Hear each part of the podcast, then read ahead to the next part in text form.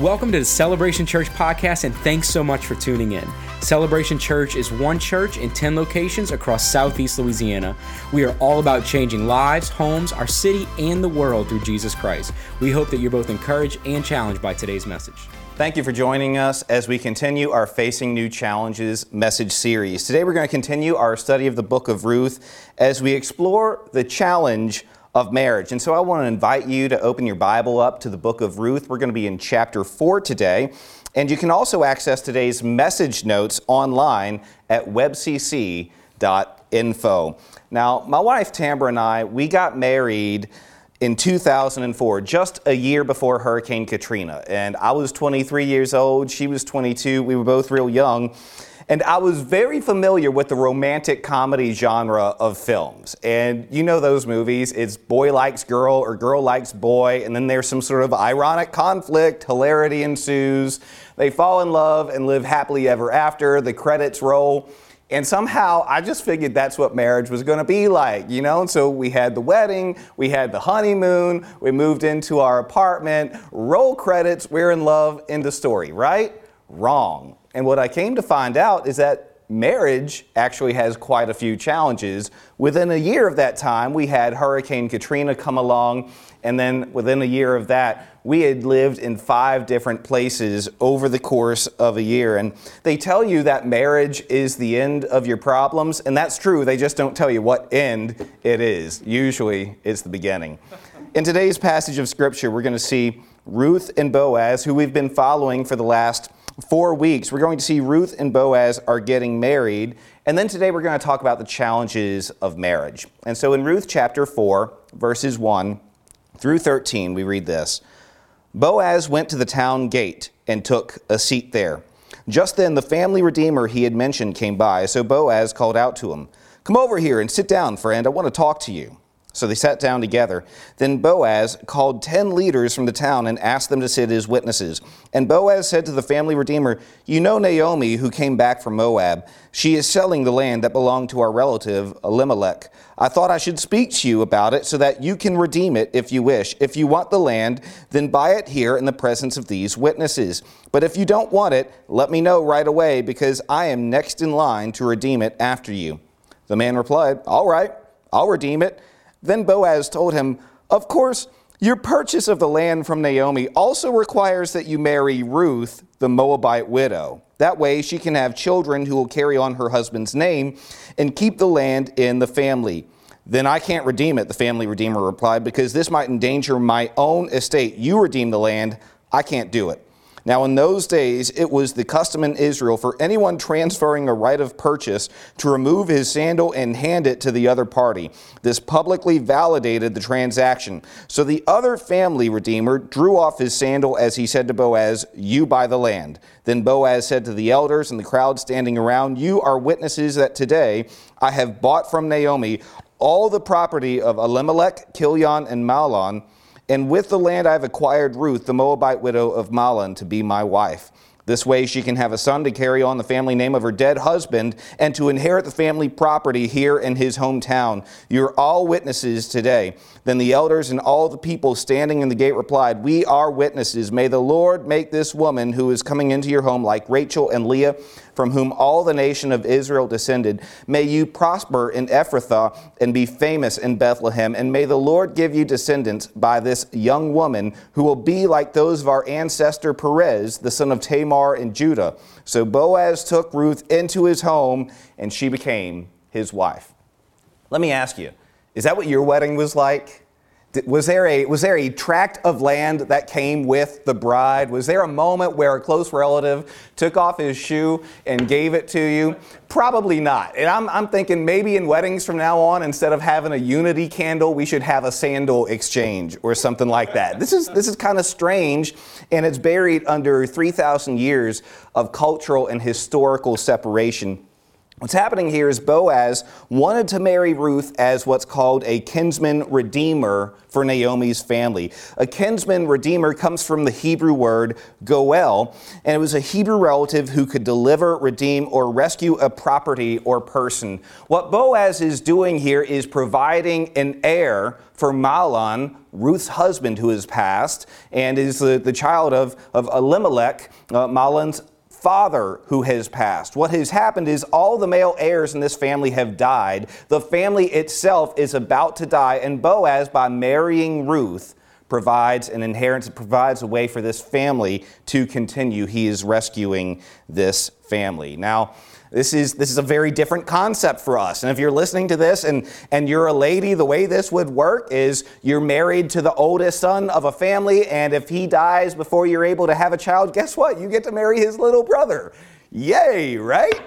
I don't know how you feel about your brother in law. The reality, though, is that this marriage it enabled Ruth to save her family's legacy, their history, it was her opportunity to save their future, and it came courtesy of Boaz. Now, that's a pretty honorable thing to do. And marriage itself is very, very honorable. A desire to marry someone is an honorable desire. And marriage, when it's done God's way, I want to make sure you get that caveat. Marriage done God's way can be one of life's greatest experiences. Conversely, marriage not done God's way can be one of life's most miserable experiences. And really, what makes the difference is doing it God's way. You see, God's way. Marriage is meant to be a lifelong union designed by God between a man and a woman that is a reflection of Christ and the church. It's not just about love, although love is involved and required for it. When a husband and wife get married, doing marriage God's way, they are seeking to reflect the relationship between Christ and his church. It's a deeply spiritual commitment. That's why Jesus said this explains why a man leaves his father and mother and is joined to his wife, and the two are united into one, since they are no longer two but one. Let no one split apart what God has joined together. Now, isn't that the rub? Isn't the rub the fact that we see in our world it's so easy for our marriages to fall apart? And what the Lord desires of our marriages is that He wants the husbands and wives to have strong, satisfying, and successful marriages. But that's often difficult because of the trials and temptations of life. And this time is no different. In these last six or seven months, with this pandemic raging, all sorts of division happening in our country, I've seen that marriages have struggled during the season. So we want to address this question What does it take for couples to have strong, satisfying, and successful marriages? And we're going to give you three major things today. The first one rising above the challenges of marriage requires learning to communicate with our spouse. Rising above the challenges of marriages requires learning to communicate with our spouse. I want to share with you one of my favorite stories. This, this is an oldie, but a goodie. One of my favorite stories is about a woman who was living in Scotland and she was moving to Switzerland. Uh, she was interested in an online listing for an apartment there, but because it was many, many miles away, she inquired of the realtor because it didn't have much information about the bathroom. Now, you need to know that in Scotland, it was commonplace for them to refer to their bathroom as the water closet, which they often shortened to WC. That was not a practice in Switzerland. So when the realtor in Switzerland got an inquiry about the WC in this apartment, he didn't really know what it meant and he didn't want to show his inexperience because he's relatively new. And so he assumed she was referring to the Wayside Chapel, a little place that would host religious services from time to time. And so in his reply, that, that false assumption became evident he wrote Mrs. Smith an email. He wrote, Mrs. Smith, having looked into the matter, I'm happy to report that the WC is a mere two miles from the apartment. It's in the center of a beautiful grove of pine trees, and it has a maximum occupancy of 200. Although not many people go on weekdays, I suggest you go on a Thursday evening for the sing along. The acoustics are quite remarkable. It's quite crowded on Sunday mornings, and many folks arrive early with their lunch in tow to make a day of it. But those who don't arrive early are usually able to squeeze on in. It may interest you as well that the WC is where my daughter met her husband and they married there as well. It was so crowded that day that we often had two people in a seat designed for one.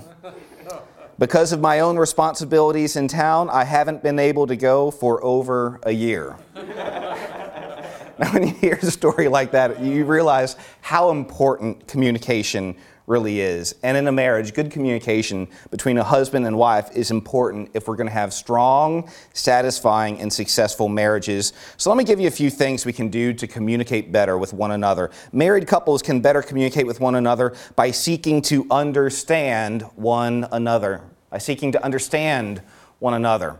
I heard the story of a, a man was walking on the beach and he stumbled across this lamp and picked up the lamp. And as he rubbed it, this genie popped out and uh, offered him a wish. And so the man thought about it for a moment and he said, Well, I'd like for there to be peace in the Middle East. And the genie said, Oh, that's, that's too hard. Think of something else. And the man said, Well, I'd, I'd like for there to be a, a bridge to Hawaii. My wife loves going to Hawaii, but she's so afraid of traveling. I'd like there to be a bridge to Hawaii. The genie said, Do you have any idea the sorts of federal and international red tape I'd have to cut through to do that? It's too hard. Think of something else. And the man said, I would like just once to understand what my wife is thinking. And the genie said, You want that bridge to be a two lane bridge or a four lane bridge? Sometimes it's hard understanding one another. Peter says in 1 Peter 3 and 7 treat your wife with understanding as you live together. one of the great challenges I had to overcome as a new husband was intentionally working to understand my wife. I just assumed because the Beatles said so. All you need is love, right? We loved each other. It was a little bit harder than that. So let me give you some points to help you understand your spouse. Now, this may not apply to everyone, but most wives have certain needs in common. One of their needs is affection. I know a lot of husbands, their motto is, I told you I loved you. If I change my mind, I'll let you know. But that's, that's not going to do it for most wives. Most wives need to be reminded of that love. They need to be shown that love. It needs to be demonstrated through affection. Wives need conversation. They want to hear what's going on in your mind, they want to hear what's happened in your day. Wives need honesty and openness, which they need that so they don't feel like you're trying to keep something from them. Wives need financial support and security, and they need family commitment from their husbands. Most wives don't want to be full time, all the time, single mom while dad goes off to do his thing. They want you to be there, they want you to be present, and not just present in the room, present with your mind, present in the moment. Now, the same way, husbands have needs as well. And I don't know if there are any kiddos watching along with their families today, but let's just call this intimacy. Men need some intimacy uh, from their wives. They need intimacy in their marriage. They need recreational companionship. Men like having fun, but one of the reasons they, they began that relationship with you, they courted you, they dated you, they, they, they, they proposed to you, they married you, is because they want to do some of it with you. They need recreational companionship. They need physical attractiveness. Men are drawn through their eyes. They, they need your admiration and your domestic support. Listen, it will cripple a man for you to belittle him. They need, they crave your adoration. In fact, a, big, a big, part, a big value to men and getting married is having a wife that you can constantly impress with your amazing awesomeness. Listen, guys need that from their wives. Married couples can better communicate with one another by seeking to understand one another, but also by eliminating toxic language. We have got to eliminate toxic language. Now, Paul says this in Ephesians 4:29, don't use foul or abusive language. Let everything you say be good and helpful, so that your words will be an encouragement to those who hear them. Let me challenge you, let me ask you, the words that are coming out of your mouth, are they constantly an encouragement to your spouse? I'm willing to bet there have been at least a few times, like me, where you've slipped, where you haven't been encouraging. And one of the things I learned early on in marriage is sometimes it's not what we say, but how we say it. We can be right, but be wrong all about it at the same time. And uh, my wife will tell me and tell others, she'll tell others this. She'll say, I always knew I married Mr. Right, I just didn't know his first name was always. Boom, Mr. Mr. Always Right. And you, you catching it at home? Yeah, it's, it's good stuff. Make sure you leave that on your webcc.info response, okay?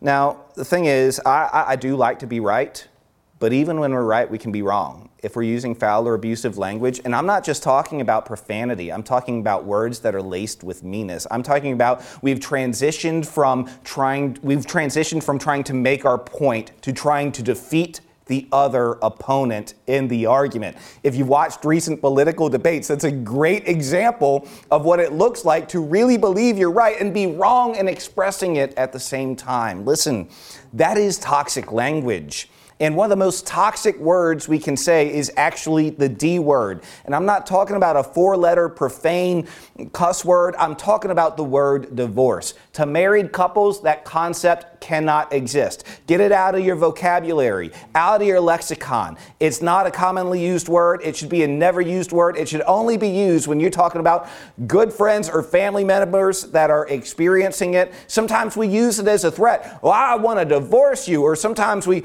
we, we use it as a, uh, as, a, as a question uh, Do you wish you divorced me? Listen, if you're married, that does not exist. That's not a possibility. If you're doing marriage God's way, that's that's a that's an early opt-out clause that is not in the Bible. Yeah.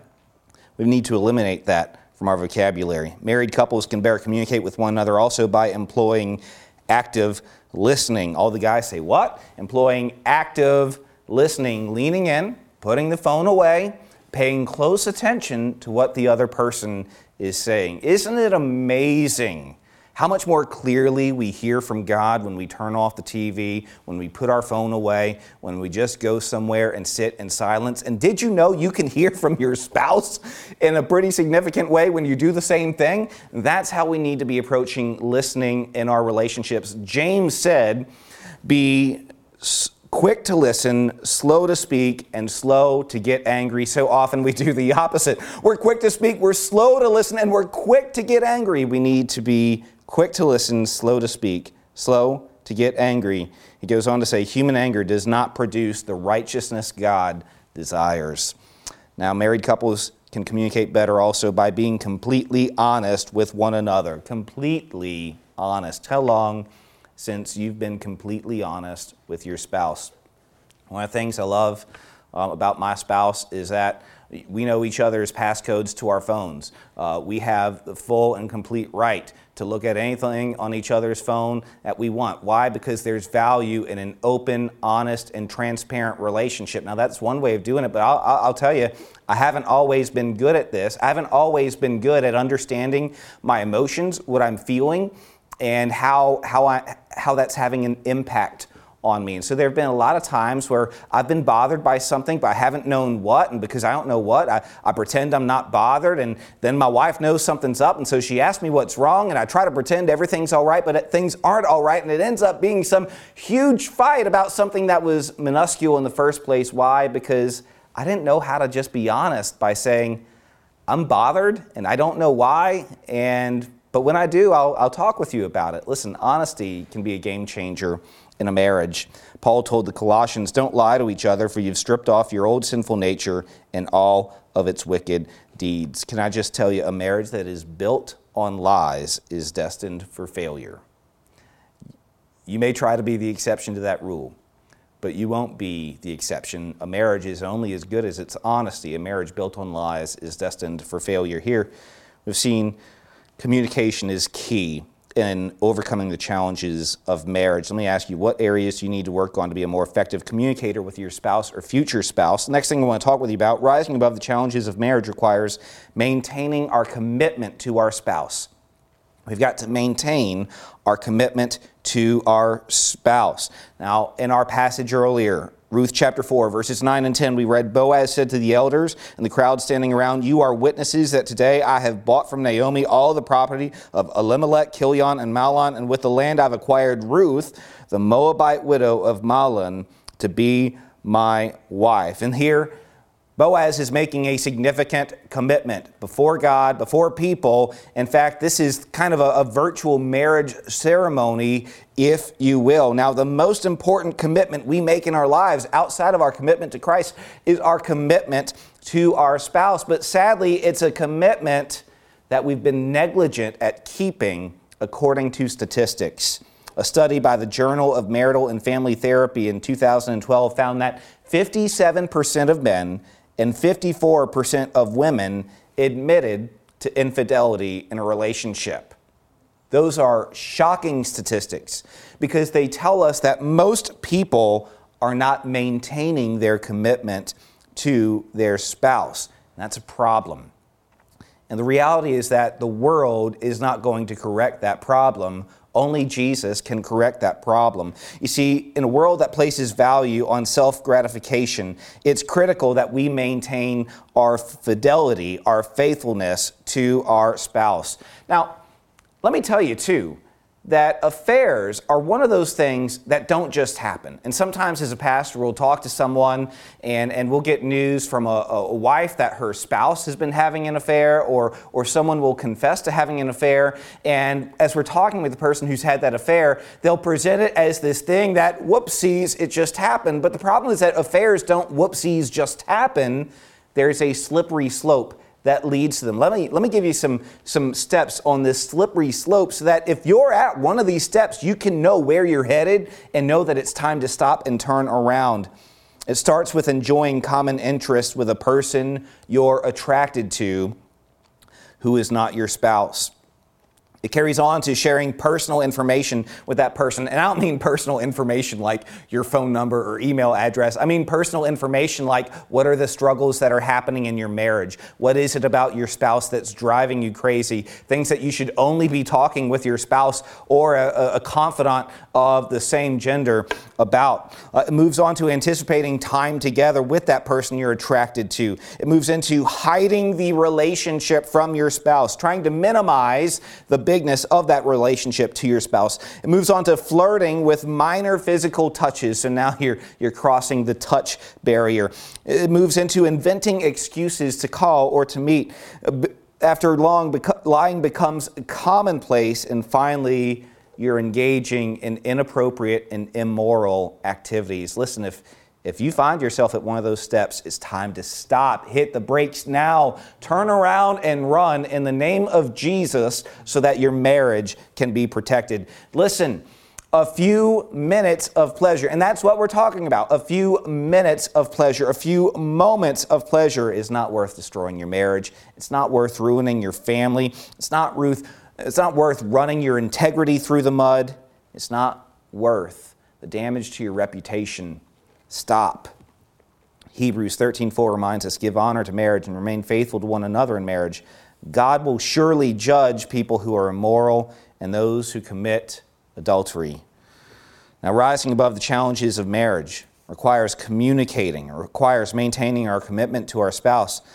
Finally, it requires demonstrating care for our spouse, demonstrating care for our spouse.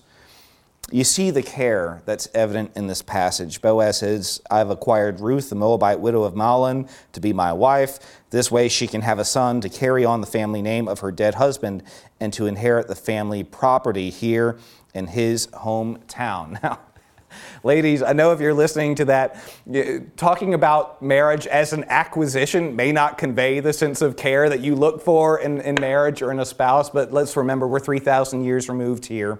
Uh, this is culturally appropriate for the time, but we also want to understand why this happened. What was it that caught Boaz's eye with Ruth? What caught Boaz's attention was the care that she gave to Naomi her faithfulness to her mother in law, being willing to leave her homeland, being willing to leave her own culture, being willing to make the Lord God of Israel the Lord of her life and work to meet the needs of Naomi. That was what got Boaz's attention. And as he saw Ruth's care for Naomi, it couldn't help but cultivate a care response in his own heart. Boaz wanted to be Ruth's kinsman redeemer and husband because he had come to care about her. Let me give you some ways we can care for our spouse. Number one, we show love and care for our spouse by honoring them.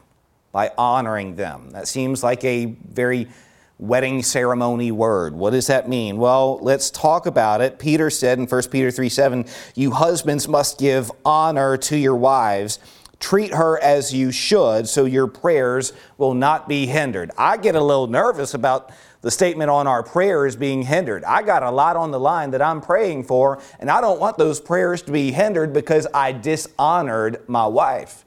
Now, dishonor is something that I think is running rampant in our world today. Honor is sadly lacking when, when you watch a lot of the political discourse in this country.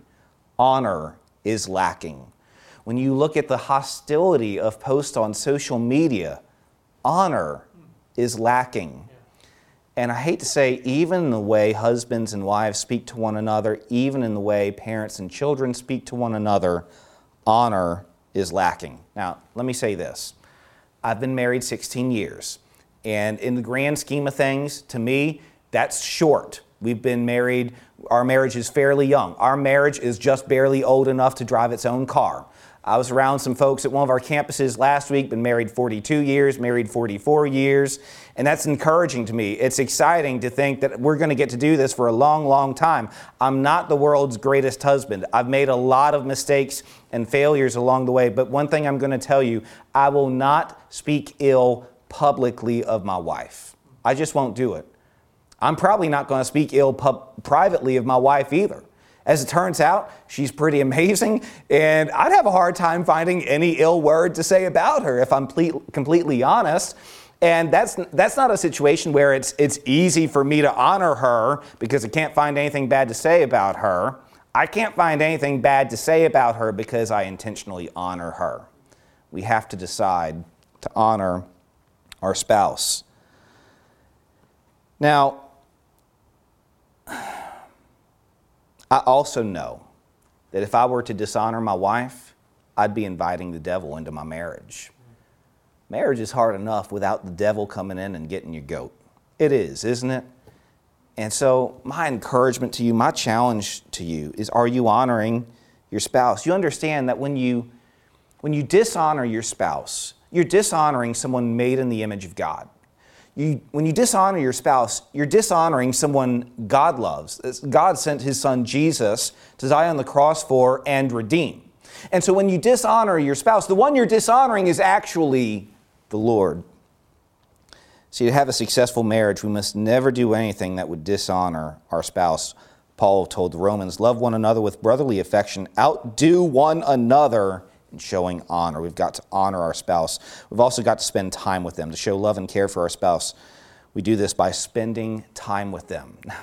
This isn't always easy, especially once kids come into the mix. But let me ask you when you were dating, when you were falling in love in the first place, how much time did you devote to spending time with one another? How much time did you spend dating each other? And do you still give your spouse that kind of attention. Now, there's all kinds of ways of doing this. I know a lot of couples that have a date night the same night each week. They do it 52 weeks out of the year, sometimes even more, and I think that's great. I think if you can do that, do that. There have been seasons in my life where we just can't do that. We have we have three kids, and right now they're really great at turning on the TV themselves and taking their own baths and things like that. But when they're little, life is pretty hard. For a while, what we would do is on a Thursday night, we'd put the kids to bed, and then after they'd go to bed around eight o'clock, we'd have our date night. We'd make a steak dinner together.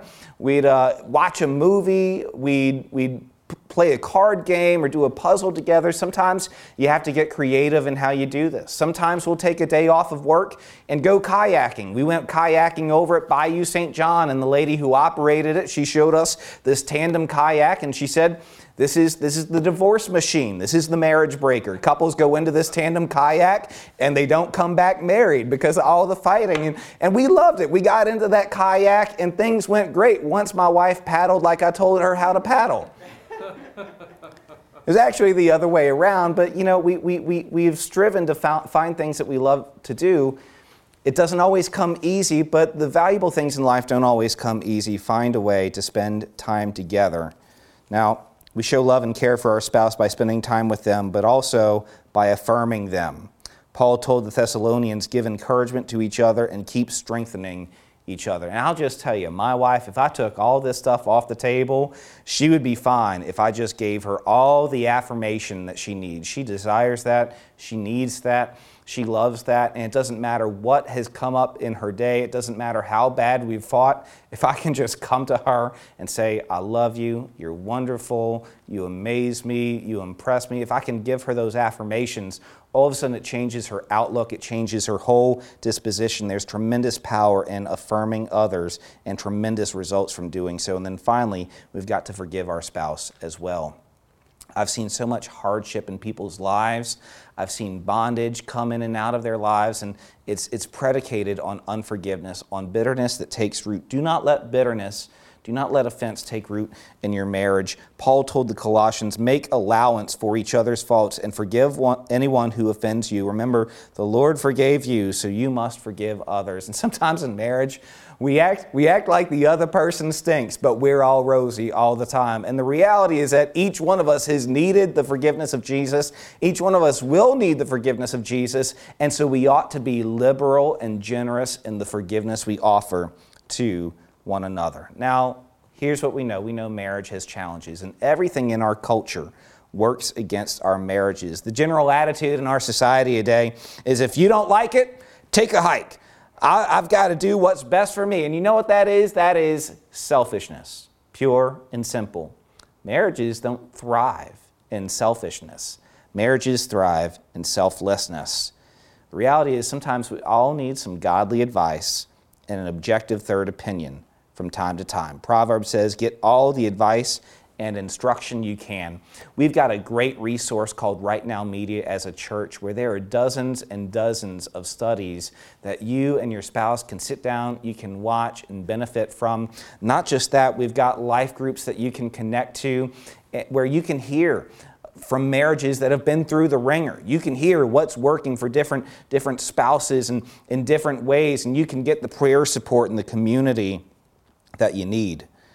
I want to share with you one last verse. It comes from 1 John 1 7. It says, If we are living in the light of God's presence, then we have wonderful fellowship and joy with each other. You might say that's not been your experience. You might say, I think I married the wrong person. And the thing is, you may be right. You, have made, you may have made some bad decisions along the way. You may have gotten into some bad situations, but I want to challenge you. If that's you, I think, I think God's word to you is no. You made a promise, you made a vow. I want you to stick with that person so that I can change you, so I can change them, and so that your marriage can be a miracle. Now, listen, if you're in an abusive situation, I'm not saying you should stay there. I'm saying you should get help. You should reach out to a pastor or a counselor who can teach you how to be safe, who can teach you how to move forward. But what I'm saying is, all of us go through rough times in our marriages, and we should look to God to be the waymaker, the miracle worker in those moments. You know, the key to having a great relationship with our spouse is both of us living in God's presence, which occurs as we worship, grow, minister, and pray with one another. A long time ago, I saw this analogy. It's like a triangle, right? With God at the top, husband and wife, the two bottom sides. And as husband and wife grow closer to the Lord, they grow closer to one another. So let me challenge you today make a decision to experience God's miraculous power in your marriage by growing closer to the Lord. So today I'd, I'd like to have a prayer time. There may be someone listening out there who maybe there's never been this moment in your life where you surrendered your life to Jesus. And what the Bible says is there's great power that comes into our lives when we surrender our lives to Jesus. But first, we've got to realize that we are sinners in need of grace. We've got to ask Him for His forgiveness, proclaiming that He is who He says He is, believing that Jesus is the Son of God, Savior of the world, who takes away our sins. Then we've got to commit to living our lives for Him. The Bible says that when we do, His Spirit comes to live inside of us and He provides a home for us in heaven. So, wherever you're listening today, I'd like us to have a time of prayer. I'm to I'm to lead you where you can pray to surrender your life to Jesus, and then I'm to pray for all of our marriages Let's join our hearts in prayer. Heavenly Father, we come to you in the name of Jesus. And if there's anyone listening who needs to surrender to Christ, I will invite you to pray this prayer with me. Pray, Dear Lord Jesus, I admit that I've made mistakes and I ask you to forgive me. I believe you are the Son of God, the Savior of the world. So I commit my life to following you. I pray you'll come into my life, fill me with your presence and power, and provide a home for me in heaven when I die. And now I want to pray for all of our marriages. Lord, I just pray that everyone listening, there may be people listening today, their marriage is on the rocks. And Lord, I pray that you'll restore in them hope, expectation for what you might do. Let this be a calling back to your word, back to your presence, and back to your power. Lord, there are marriages that need you to fill each spouse. There are marriages that need your touch, and there are marriages that need your wisdom and your direction. And so, Lord, I pray for your restoration among the married folks who are listening today. Lord, I pray for your direction for young people who are listening, for people who may be young in their marriage or people who may not be married yet. Lord, that this would be a biblical set of ideals for them to follow as they seek for you to lead them in their marriage, God. And Lord, I just pray that every principle we learned about marriage here today, Lord, that we can apply this to our daily living in your will, God. Lord, we love you and we know that you love us. We know that you have great plans in store for your people. We know that you want to use every marriage to show off the beauty of the relationship between Christ and his church. This Christ who gave up his life for the church that we might be saved, and this church that follows steadfastly with Jesus. Let that ideal be evident in the marriage, and marriages that are listening and watching here today. Lord, we pray this in Jesus' name. Amen. Amen. Listen, I'd invite you to go to webcc.info where you can get this week's message notes, where you can let us know about a decision you've made to follow Christ and submit your prayer requests. Thank you for watching. If you were encouraged by today's message, make sure to rate us and subscribe on iTunes, Spotify, or wherever you stream your podcast. Again, thanks for listening to the Celebration Church podcast.